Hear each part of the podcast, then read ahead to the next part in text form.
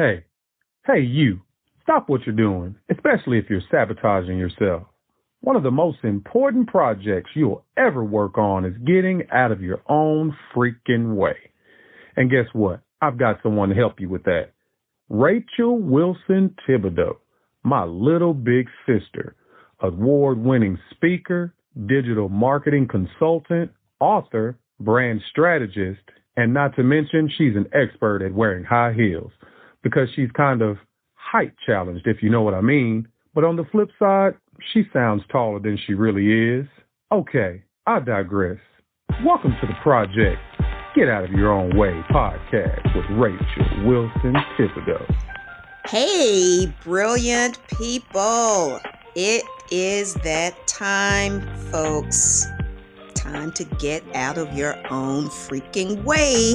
And I, Rachel Wilson Thibodeau, your host, I'm here to help you do that. So, how are y'all doing?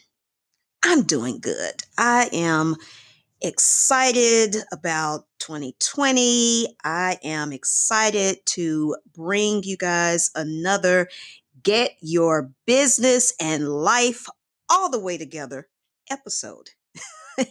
yes, I had the pleasure of talking to Kiara Fenderson, founder of the Ambition Studio. Kiara is a certified coach whose main superpower, now she has more than one, but I would say her her biggest superpower is leading entrepreneurs and other high achieving professionals to embrace and leverage their ambition. Sometimes I don't know if if any of you have noticed this, but sometimes, uh, particularly for women, ambition can be kind of a dirty word. It it shouldn't be, but sometimes that is the case, and it can also mean burnout, frustration, overwhelm if it's not properly navigated. So, Kiara is going to help you guys with that. We will get more into that in just a moment. Now, this episode is brought to you by the Dominate Digital 2020 Master Class, something else I am excited about. How many of you, especially if you are an entrepreneur, whether that means you're in direct sales, you sell a product, you sell a service, you maybe a coach, a consultant, a, a another type of service provider, you're you're a marketer. How many of you are a bit frustrated, maybe more than a bit frustrated with trying to really make social media and other digital media work for you? Maybe you have been told you need to post three, five, or 10 times a day. Maybe you've been told you need to show up in 25 plus Facebook groups every day, all day. Maybe you've been told you you need to create content constantly. Hey, I, I get it. I, I understand. And I'm not saying that those things don't work. However, those things can be more time consuming and it's getting more challenging for those things to work because of the the market environment we're in, especially the online environment. So in Dominate Digital 2020, I am going to be pulling back the curtain essentially on what has worked very well, strategies, hacks that have gotten me and some of my other marketer friends awesome results and without having to do all that stuff I just mentioned. That that is the beauty of this. This masterclass is to teach you how you can go beyond just posting, just creating content and some of the other things that we we usually hear about in the digital space. So this is something you do not want to miss. You can find out more about that and grab your seat because this this is going down on Sunday, January 26th. If you are not able to make it live, you can get a recording. That is if you register. So to find out more, go to www.bit.ly forward slash 2020 dominate.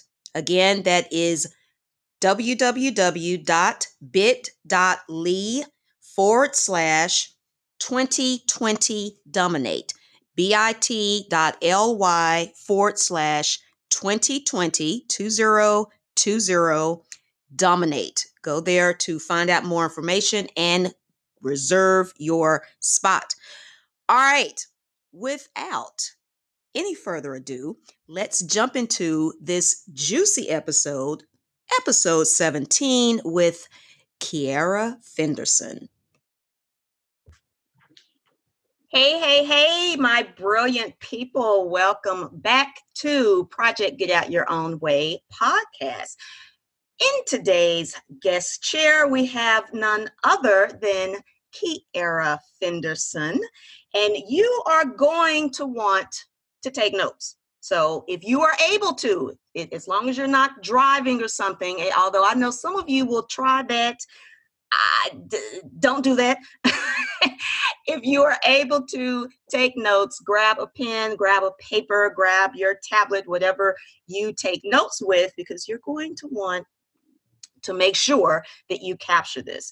So, Kiara, how are you? I'm wonderful. I'm so excited. And you're right. They are going to want to take notes because we're going to drop some gems today. This is going to be a lot of fun. I figured as much. yes, yes. So, guys, let me share just just a bit about Kiara, and then of course we will jump more into this. Kiara is a professional speaker and certified coach who helps successful leaders reinvent their relationship to their ambition. Now, I'm thinking you guys may have missed that even. So let, let me just repeat that. She helps successful leaders reinvent their relationship to their ambition. She has inspired business and professional women's audiences with her dynamic keynotes, TED style talks, and interactive workshops to embrace a new style of ambition and step into their mogul mindset.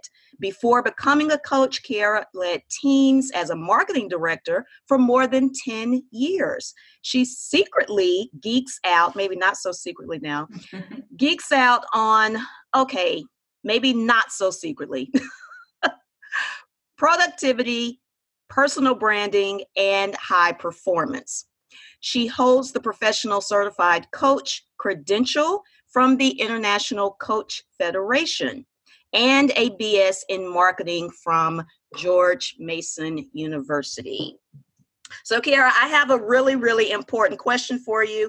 I, I always open up the interview with this very important question. This may be the most important question of our, our time together. Are, are you ready? I'm ready. Okay. a little nervous. So ready. I happen to know that that you are expecting. Yes. Yes, we're expecting our first little girl soon. Expecting the first little girl. Okay, so just just share with us. I mean, it's it's just you and I, just maybe a couple of other people. What food have you eaten that was just bad that you probably feel guilty about because i i know that you you tend to eat eat pretty healthy. So just come on tell us what what have you eaten that there's kind of a guilty pleasure? It, but frankly hilarious. you don't feel guilty about it. Maybe you would ordinarily but you're just like whatever. I i literally just got in trouble with my OB about this last week.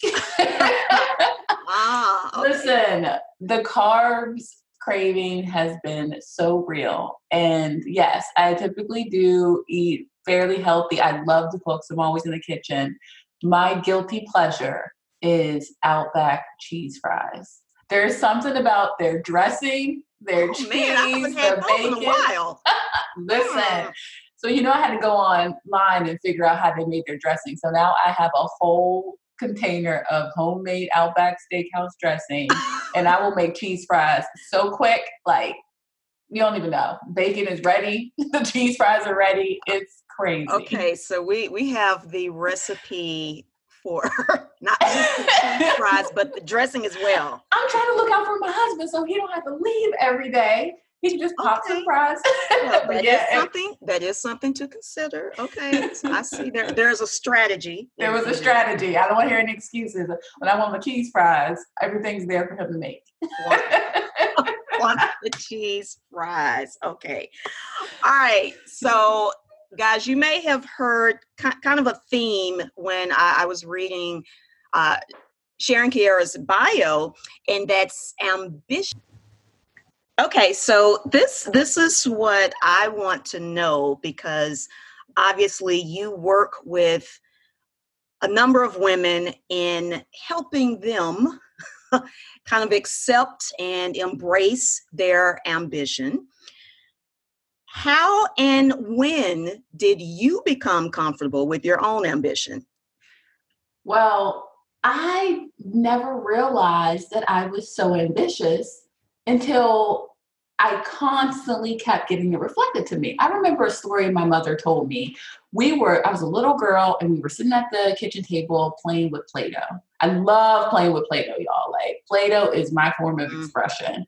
And my mom has her Play Doh and she's making her thing, and I have mine. And at the end, my mom had made a little ashtray. Like, my mom's not that creative, right? So it's like a little bowl. Let's call it a bowl Okay. She looks over at my creation.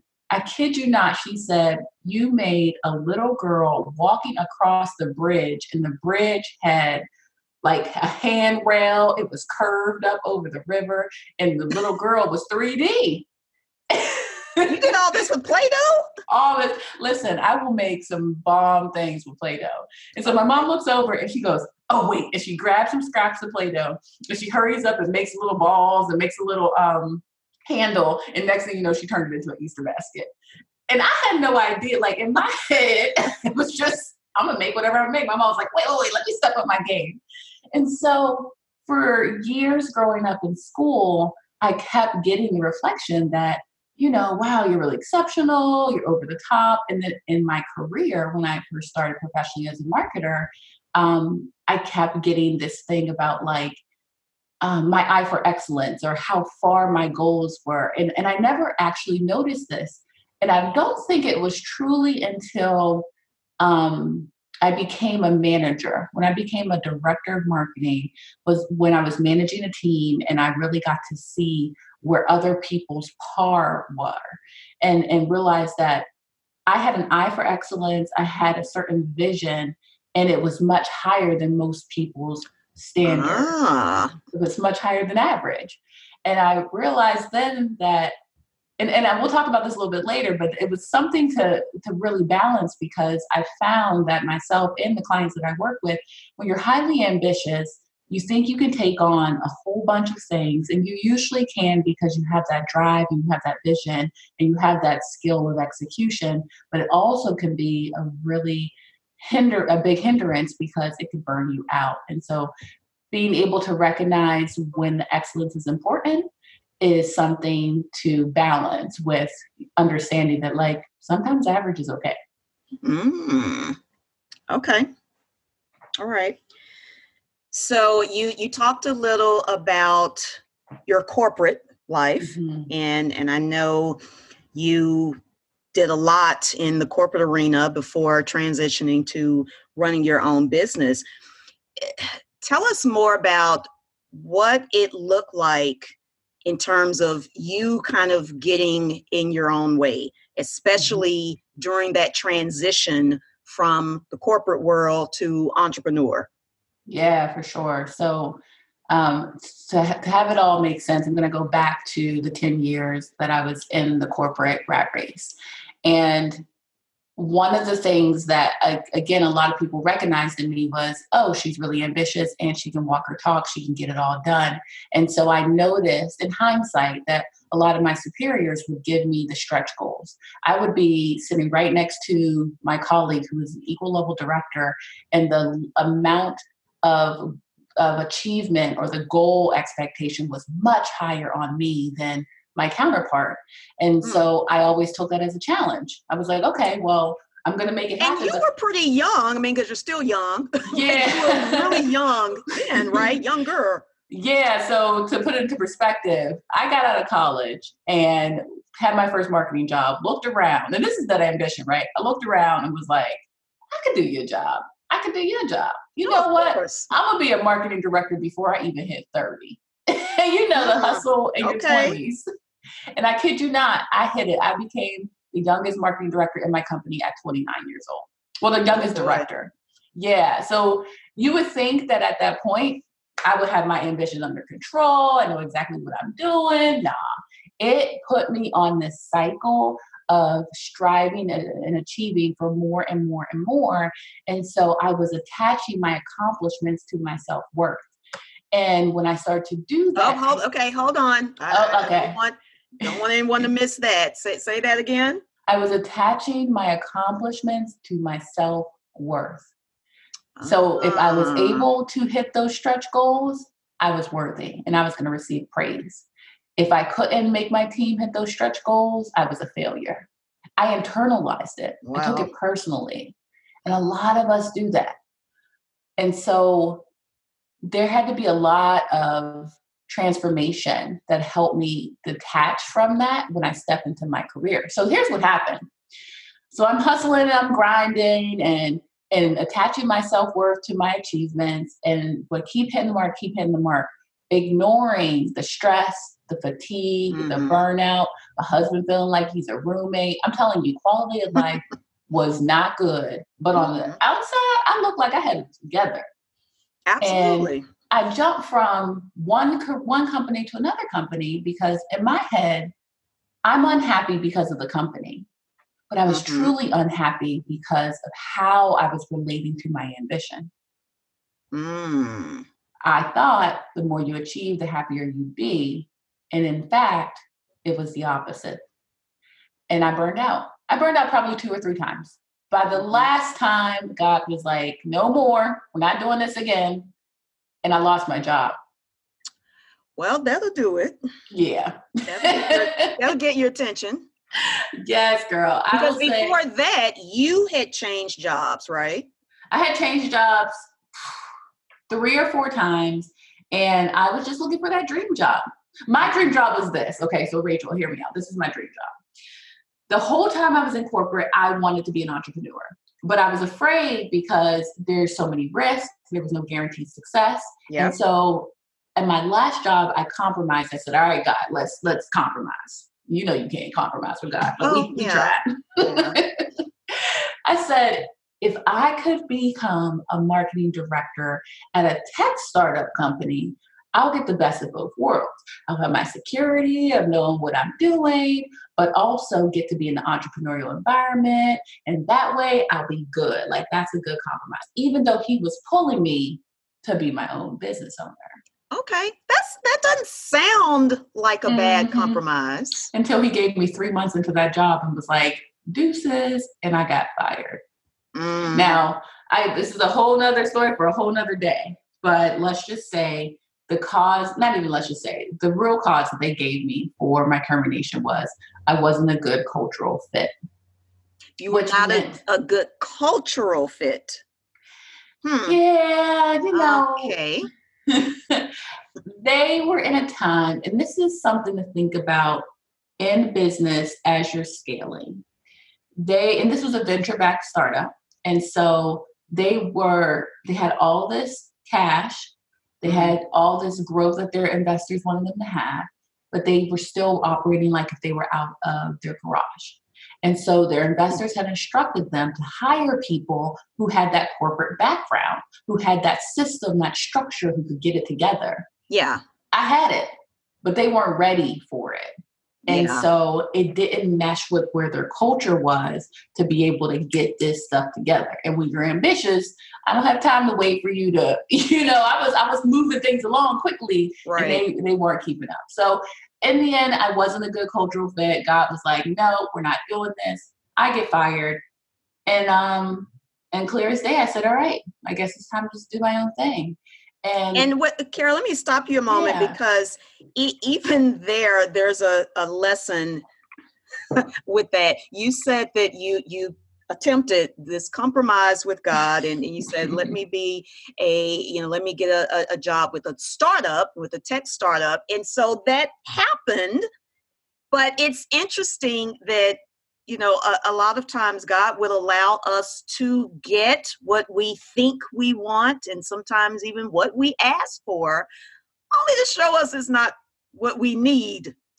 Yeah it, it's not really where we're supposed to be but yeah know, we don't we don't really get that until we're in it and if you pay attention, and this is one of the core things that I teach my clients as we work on integrating the doing, that ambition part, with the being, which is like your intuition and paying attention and listening to those hunches.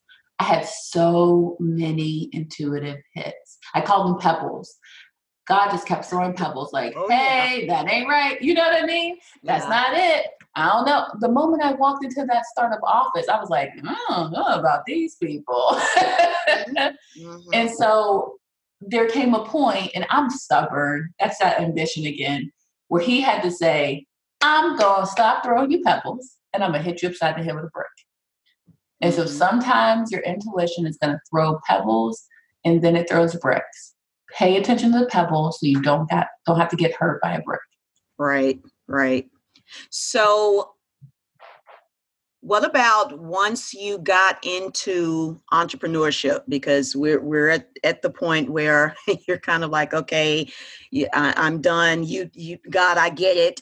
Yeah. And so, tell tell me about the first mm, year or two of being in your business and how you kind of navigated that and, and in relation to your ambition Yes, for sure. So, um, the first year of my business was also the first year of my coaches training program. So, I took an intensive 12 month program.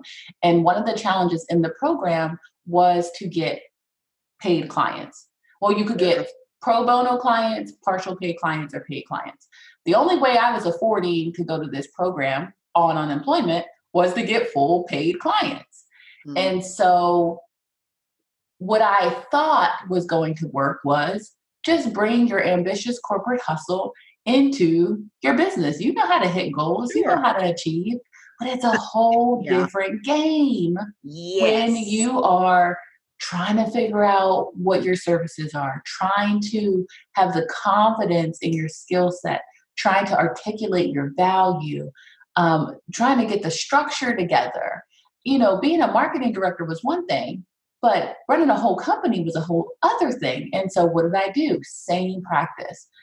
I worked nights and weekends. I was being trying to be perfect with everything. Mm-hmm. I put a lot of pressure on myself and I took a lot of the failure personally because again, I was still in that mindset of what I accomplished was connected to my self-worth. So that first year Say it was 50 50. I definitely did well in terms of landing some corporate deals and deals with clients that replaced my income. So that was excellent. But it was where I was creating from that was burning me out. So by the end of the year, on paper, once again, just like if you were watching me in my career, everything was good. The Ambition Studio was um, making revenue. I had replaced my salary. But if we were to do an evaluation of Kiara, she was exhausted, she was burnt out, she still had self doubt.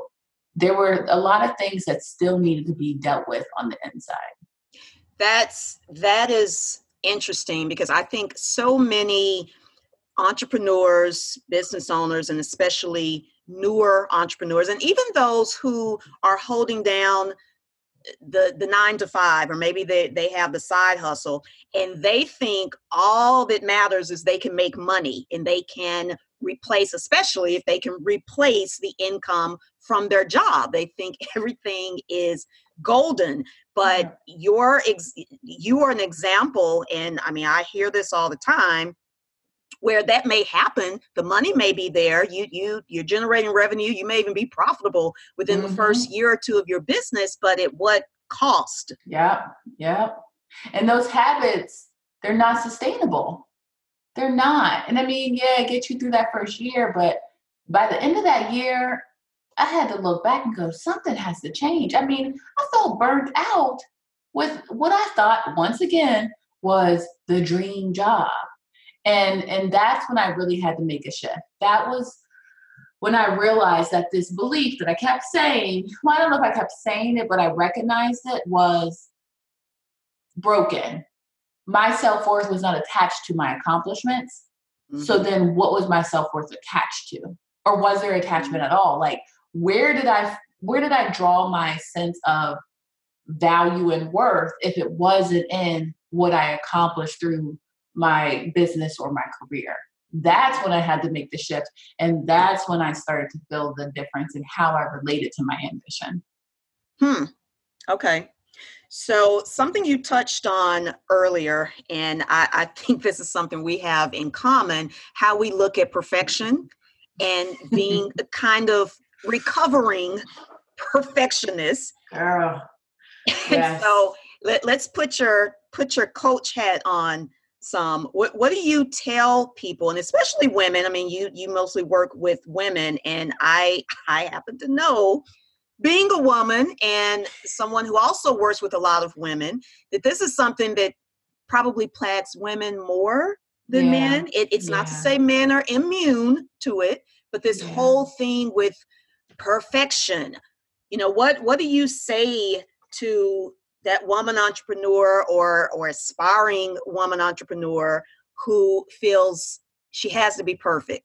the, the business plan has to be perfect. The the tool, yes. the technology, the website has to be perfect. Nothing pains me more when um, a woman comes to me and, and needs to have a perfect business plan and is not going to use that business plan for anything.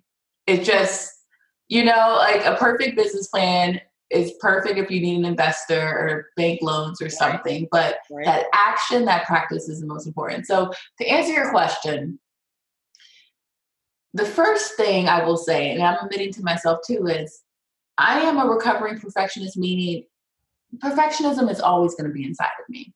I used to try to eliminate this icky, nagging issue of perfectionism because it wasn't serving me. And it constantly created a fight inside of me to not embrace all parts of me.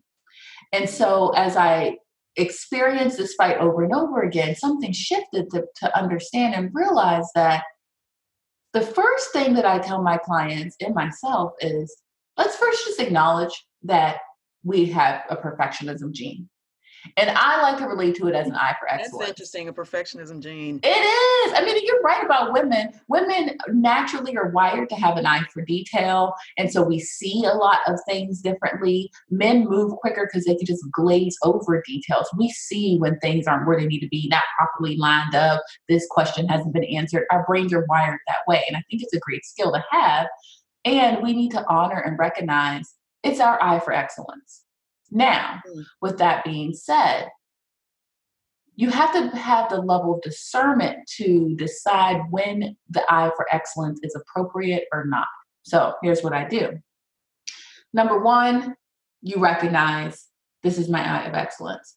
Number two, you feel into the project. Let's say you're working on we could talk about the business plan. Let's say you're working on your business plan. Now, it's important to have a plan, some type of strategic sure. plan, business plan for the year, whatever that case, whatever that may be. You're working on your plan. The first thing that I do is have set a timer and have you run through it for like 30 minutes or an hour. Just bust out the rough draft pieces of it. And then you want to feel into how important is this? Like, what significance am I putting on this business plan? And what is my intention and, and how is it going to be used? Because mm-hmm. when I did my strategic plan, let's talk about last year. When I did my strategic, strategic plan, I knew that the only people that was going to see it was myself and my team because it's going to instruct the way that we're going to go, which means that it didn't have to be 100% perfect because it wasn't going to somebody who was evaluating it for their investment or for their bank or whatever the case may be. So I got it to a straw man I felt into the intention.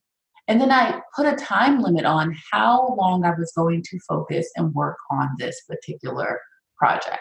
When I felt like it was at that point where I was okay, the project being the strategic the, the plan. plan. itself. Yeah, the okay. strategic plan.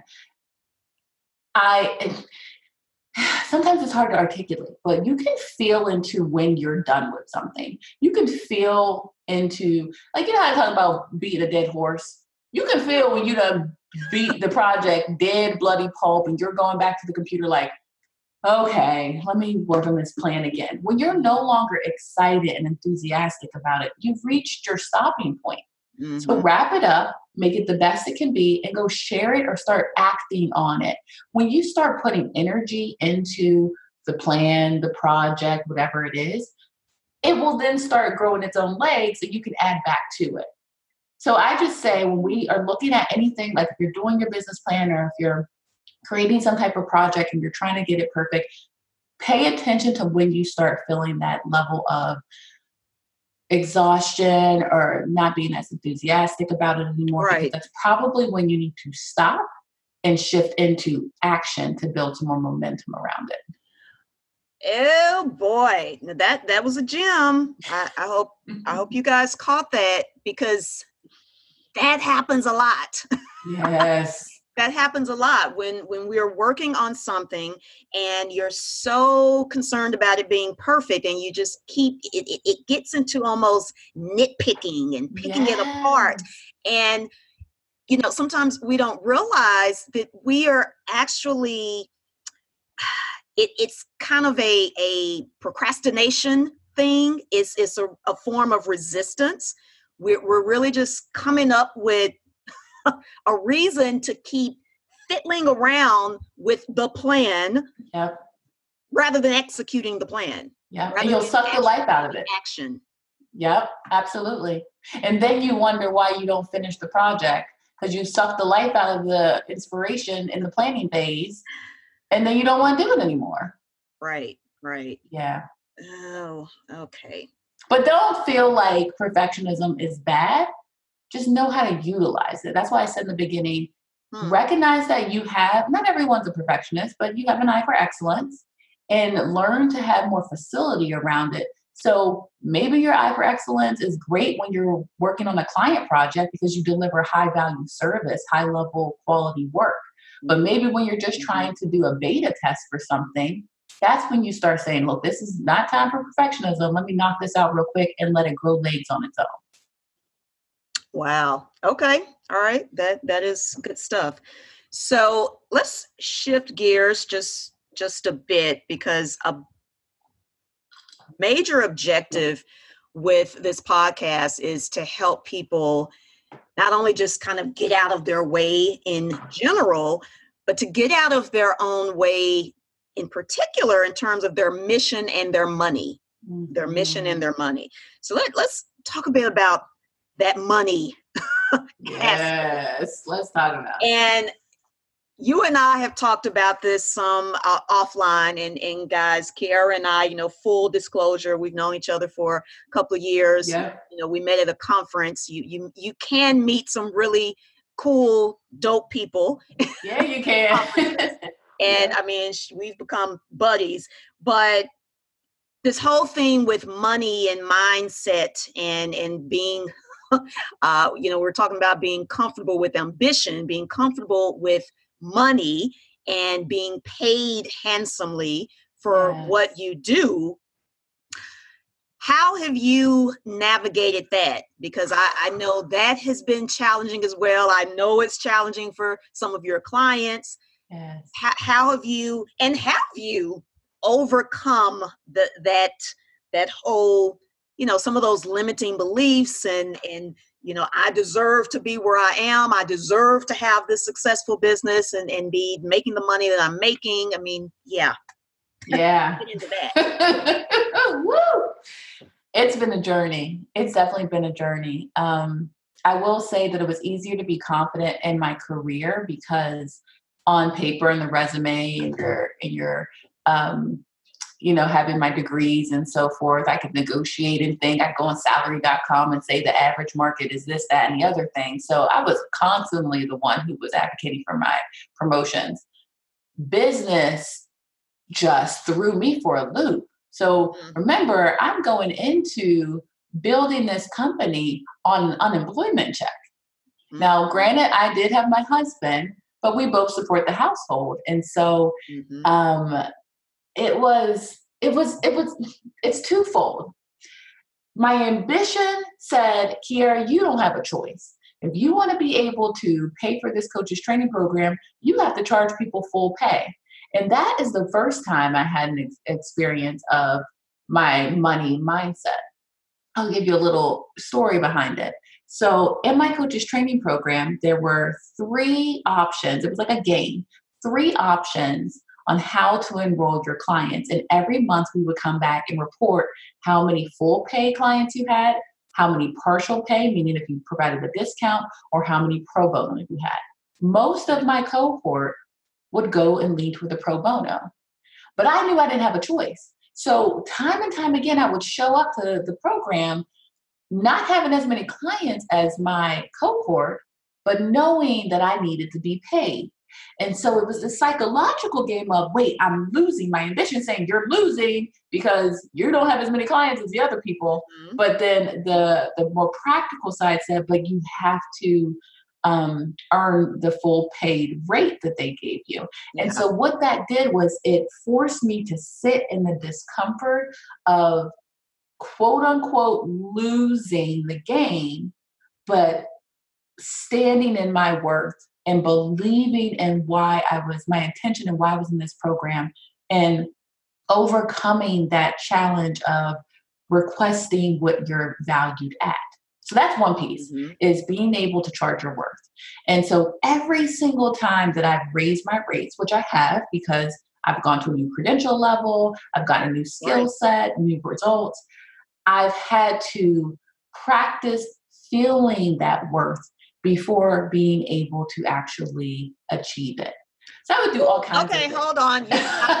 Over that. Yes. Oh my goodness. So you I, had mm-hmm. you had to feel the worth before yes. actually implementing it. Mm-hmm. And you know what I'm talking about. You've talked to people before who maybe you're interested in their services and you could hear the hemming and the hawing and the hesitation oh, yeah. when they got to that price point. Because they haven't felt into that worth. And so, what I mean, like, if I could break it down into an example, one of the things I used to do to feel into that worthiness was I would take myself out on regular work dates and I would sit in the lobby of the Ritz Carlton or maybe sit in their restaurant with my laptop and do my work and treat myself to lunch. And I would get dressed and I would pretend as if I was on a business trip and I was staying in that hotel and I was just answering a couple quick emails before my next meeting. Mm-hmm. I would do games like that all the time to feel what it would feel like to be at that next level. So then I could bring that same feeling up when I'm on my sales calls and I didn't have that hemming and hawing. Sometimes I tell my ladies um, when they have a difficult time kind of feeling into it, you can imagine anything. You could sit mm-hmm. and imagine yourself eating the best cheese fries from Outback ever. I taste those things right now. But you can conjure feelings in your body. And once you're able to do that, you can let that confidence exude into when you're on sales calls. But sales calls is one thing. Mm-hmm. The thing about the money mindset is a whole other thing. So, shifting gears a bit, I think the biggest thing, and, and you talk about this too, we'll pay attention to revenue all the time, but are we paying attention to profit? Are we paying yep. ourselves a salary? Yep. Are we pricing things in the appropriate way? Are we paying attention to our expenses to make sure that we are um, right side up? I was doing none yeah. of that. Yeah. So my husband has an accounting background and a technical background. So I call him the CFIO. He's the Chief Financial and Information Technology Officer in my business. Mm-hmm. I do not for the first couple of years. I just passed all my business management expenses over to him. He mm-hmm. ran my QuickBooks. He managed all money coming in. I was never looking at my P&L statements. I wasn't being with my money at all. And I realized not having a relationship with my money not being able to see how much my expenses were, how much money I was bringing in, if there was profit, what my salary was, was just like being an ostrich sticking my head in the ground and not trying to pay attention. Ooh. And so it kept a limiting belief in my head that I'm not good with money. My business isn't making money. Money is scarce. Because if mm-hmm. if money is scarce, if I can't see it, then it doesn't exist. So sub- subconsciously, I was avoiding being with my money to prove my limiting beliefs correct. Mm-hmm. Although I desired a different level of wealth. It was crazy. It was crazy. Wow. Okay, so you you were desiring one thing. Yep. But your actions and and you mentioned the subconscious as well, which which is so powerful and i know even for myself i, I don't think i really got it in terms of what often happens in our subconscious minds yeah. it sabotages us until probably two to three years ago because we we will say one thing we will dream one thing we, we may envision one thing but our subconscious mind is saying something else. And if we don't yes. tap into that then sometimes unknowingly that's really where we're operating from. You you can say i i want a six figure business. I want a seven figure business. But your subconscious mind is saying you ain't gonna get that. Uh huh. And let me show you how I can so sabotage you. you a nine to five person, and all you're gonna have is that nine to five job. And not saying having a nine to five job is bad, guys. Don't don't miss uh, understand me with that. But if you want more than that, it, it all has to be consistent. What, what were you gonna say? Yes. No, I mean, I agree with everything you're saying. The subconscious is like, I don't know about that. Let me show you how I can sabotage you real quick. And it can sabotage you quickly. And and that was a form of sabotage. Here I'm thinking I'm delegating, like they say, always delegate. Yeah. And I was ignoring. So one day I remember having a conversation with my coach because I believe coaches should always be coached. And she challenged me. She said, Take all your finances back from your husband. And it scared the living mm. crap out of me. Like, what? I was like, I don't got time for that. Did, did you say he likes doing that? You know I did. He looked at me like, babe, are you sure? Like, I don't know about that. you know, like concerned too, huh? Yeah, he was like, You gotta pay stuff on time. I said, No, I can do it. I can do it if it wasn't the most painful six months, Rachel, I'm telling you, he would have to come in and say, "Hey, did you, you know, reconcile your account?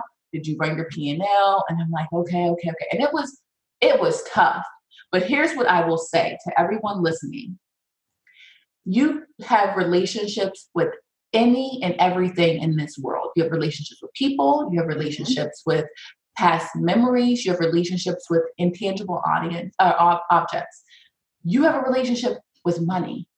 And the way I was treating money was like it was some ex lover that did me dirty, blocked the phone number, didn't want to have anything to do with you. Don't pretend like you see me at the grocery store. I'm gonna look over here and let my girlfriend talk to you. Like I didn't want to have anything to do with managing the money in my oh, business. Think about taking a broken relationship and having to shift it into a relationship where you could trust each other, where you guys are friends, you're hanging out more often. I had to do that work.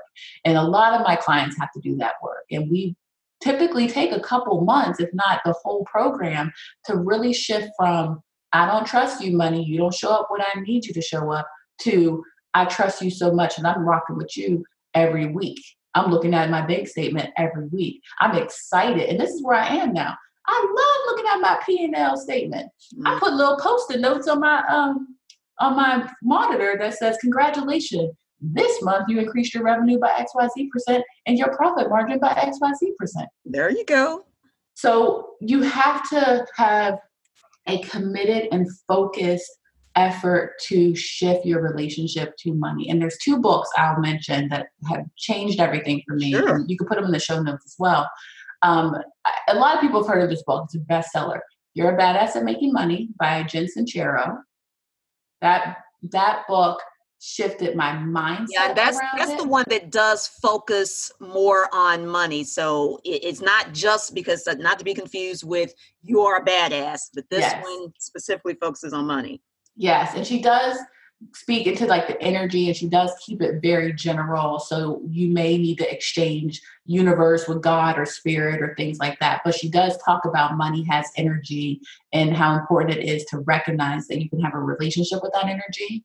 So that book got my mind set together and that's one of the books i give to all of my private clients when they work with me. And then the second book i give is profit first hmm. by mike michalowicz I, I never too. can say his last name but I kid it's you tough. yeah, but you we'll link it. Um, that book is the structural book that helps you organize your business finances. That was responsible for me increasing my profit margins by 124% in six months. It, it is my my clients completely transformed by me holding them accountable to the structure. So we'll work on the mindset with money but also making sure that they are following the structure and it shifts everything. So I would highly recommend both of those books and getting a lot of accountability around shifting your relationship to money. Wow. Okay. All right. Good stuff. Okay, so we're we're we're wrapping up. This has been awesome. So, Kiara, share with us what what is a typical day in the life of of Kiara and and let's say kind of an ideal day what you would prefer to happen. Now of course you you can share you know what it looks like when that doesn't quite happen as well but you know and, and in in particular tell us something that you do or you try to do every day that that drives results. Yes okay. So gosh this is there's so many things in my day that have supported me.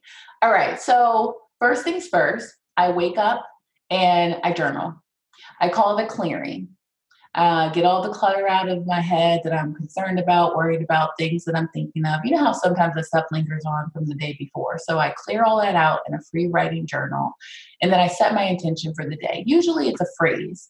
It's like, um, I think today is having grace because sometimes there needs to be a little bit more grace, especially as being highly ambitious. We're really hard on ourselves. And so I realized, yeah. you know, I need to have a lot more grace. So that's my intention for the day. Then I will move into, and then after getting dressed and having my breakfast and so forth, right? From a work perspective, I'll open up my my notebook. I still have the old school agenda where you write things down because I love doing it that way as well. Um, I list out my top three things that have to get done that are usually tied to revenue or money making activities. Mm. I have a lot of support structures in place. Every day I do power hours with another coach so that we're really focused on that, but I'll tell you about that a little bit later because that happens in the afternoon. So I do my free writing with my journal, set my intention, and then I set my top three money making activities for that day.